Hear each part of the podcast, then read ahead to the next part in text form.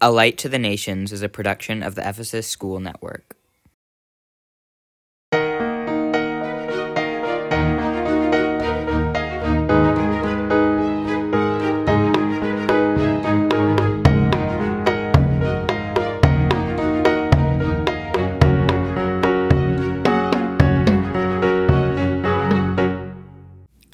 Hello, and welcome to the premiere episode of A Light to the Nations. I'm your host, Father Fred Shaheen. In this podcast, we will hear scriptural texts and explore themes, motifs, and literary devices used by the authors to communicate God's word of instruction to us as life giving bread. First, I want to say a word about the name of the podcast. The expression, a light to the nations, appears throughout the Bible with some variation on the wording in both the Old Testament and the New. For example, Isaiah chapters 49 and 42, and Acts chapter 13. However, many of us are probably most familiar with this phrase from the second chapter of the Gospel of Luke, where we hear it in the context of the prayer of St. Simeon, sung as a hymn at the conclusion of Vespers and on the Feast of the Presentation. In Luke chapter 2, verses 29 through 32, we hear, Lord, now you are letting your servant depart in peace according to your word. For my eyes have seen your salvation, which you have prepared before the face of all peoples a light to bring revelation to the Gentiles and the glory of your people Israel. In verse 32, the Lord's salvation is called both a light to bring revelation to the Gentiles, or the nations, and also the glory of his people Israel.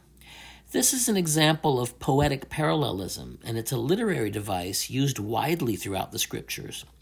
One example of this we might readily recognize is Psalm 50 51, in which verse 5 says, For I know my transgression, and my sin is ever before me. Scripture has this way of speaking that tends to repeat things, usually for emphasis and often for poetic effect, both of which are achieved by verse 5 of this psalm. It says the same thing twice. It communicates the same idea in two lines, which, although phrased differently, are parallel. The first statement, I know my transgression, is reinforced by the second, my sin is ever before me, and vice versa. The prayer of Simeon is doing the same thing in Luke chapter 2. That the two phrases are different expressions of the same thing is extremely important. It shows that God's salvation is not an exclusive arrangement only for his people Israel, but for the nations as well. In fact, the nations are mentioned first here, something that indicates not only that their inclusion is not merely an afterthought, but also that God can rearrange the order, making the last first and the first last whenever he wills it. This is a recurring theme throughout the letters of Paul, particularly Romans chapters 9 through 11, and one we will continue to encounter throughout the Gospel of Luke. In this particular text from Luke chapter 2, the author purposefully arranges the sequence of words in Simeon's prayer to express promise and fulfillment. First, Simeon reveals what he had heard, and then what he is now seeing. He declares that he is ready to depart in peace according to thy, that is the Lord's, word. A word, we know, is something that is heard. Then immediately he says that the reason he is ready is that his eyes have now seen the salvation which the Lord had prepared. The author tells us that Simeon is a just man and righteous, and that he had been waiting for the consolation of Israel, and that the Holy Spirit had revealed to him that he would not die till he had seen the Lord's Christ. It is indeed the Holy Spirit, through the word of Scripture, that revealed this to Simeon. The name Simeon is derived from a Hebrew word meaning to listen or to hear, and that alone is an important detail in the story. True to the function of his name, Simeon had listened and heard and believed in the promise given in Scripture of consolation through the Lord's Christ.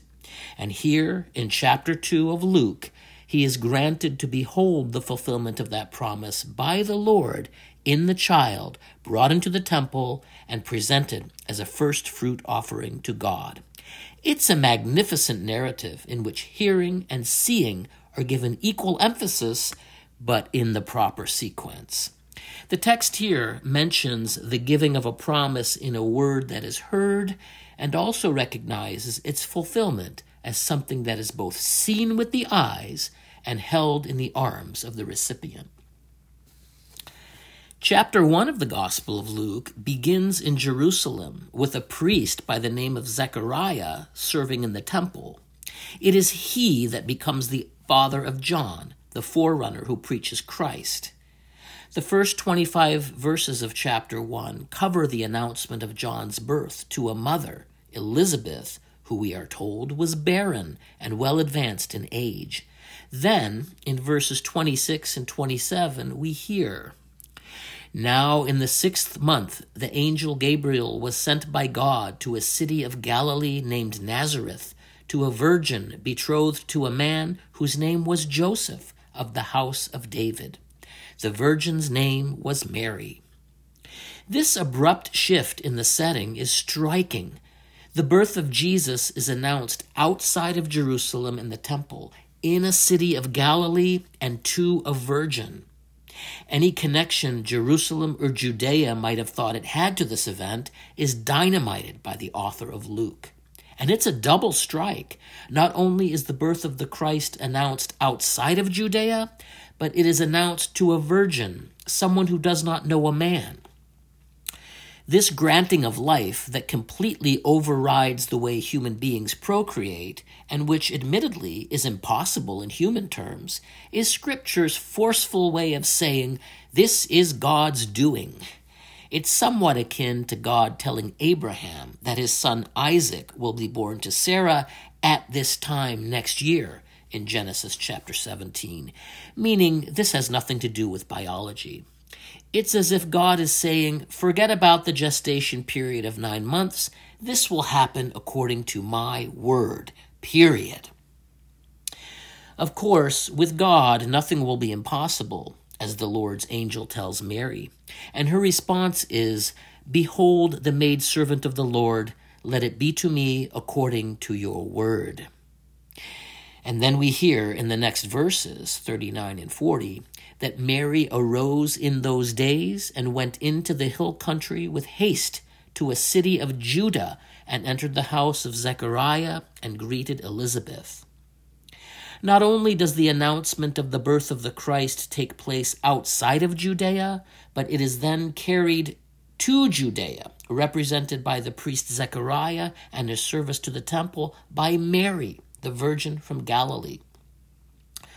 Thus, we see a pattern set early on in Luke's gospel, and it's one that we'll encounter over and over again.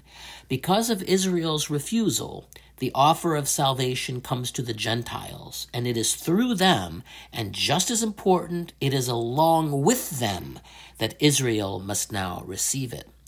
Once again, see Paul's letter to the Romans, particularly chapters 9 through 11. What the narrative of Luke emphasizes is that when Israel refuses, it doesn't necessarily remain cut off. In Christ, the gospel is extended to Israel, but not out of a chosenness or sense of being exceptional. Israel gets in the same way that the Gentiles or nations get in, and Luke expounds in no uncertain terms on what that way is throughout his gospel, from the beginning to the end. In chapter 3, verse 3, speaking of John, Christ's forerunner, Luke says, And he went into all the region around the Jordan, preaching a baptism of repentance for the remission of sins. And in the last chapter of Luke, we hear Jesus speaking to the eleven just before his ascension into heaven. And he tells them, Thus it is written, and thus it was necessary for the Christ to suffer and to rise from the dead the third day, and that repentance and remission of sins should be preached in his name to all nations, beginning at Jerusalem. Luke chapter 24, verses 26 and 27. So there you have it. In the end, Israel is no better or no worse than anyone.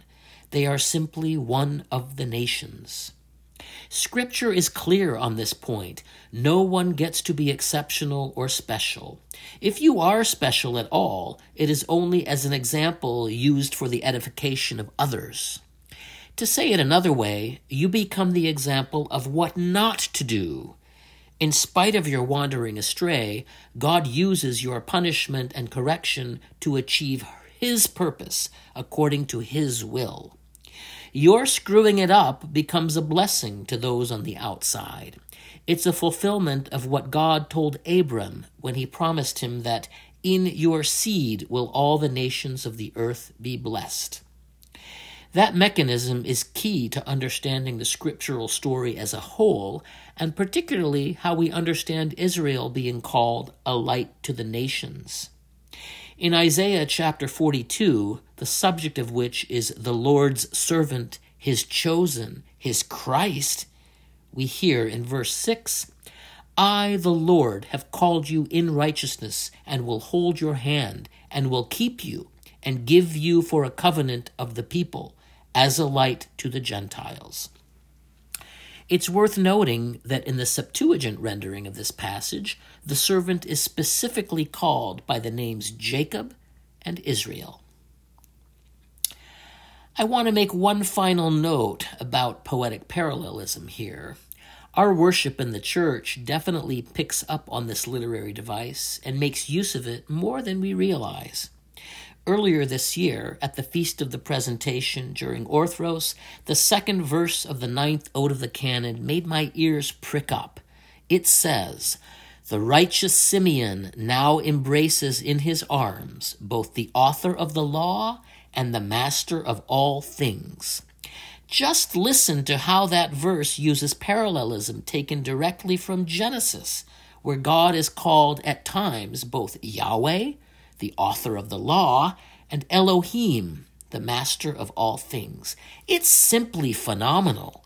The verse is not saying that Simeon held two people in his arms, but rather the one he held is identified by two functional names of God from the Old Testament, which are usually translated as the Lord and God, respectively. I hope you've enjoyed this premiere episode of the podcast. I look forward to meeting again. Until then, let us now, Lord, depart in peace according to your word.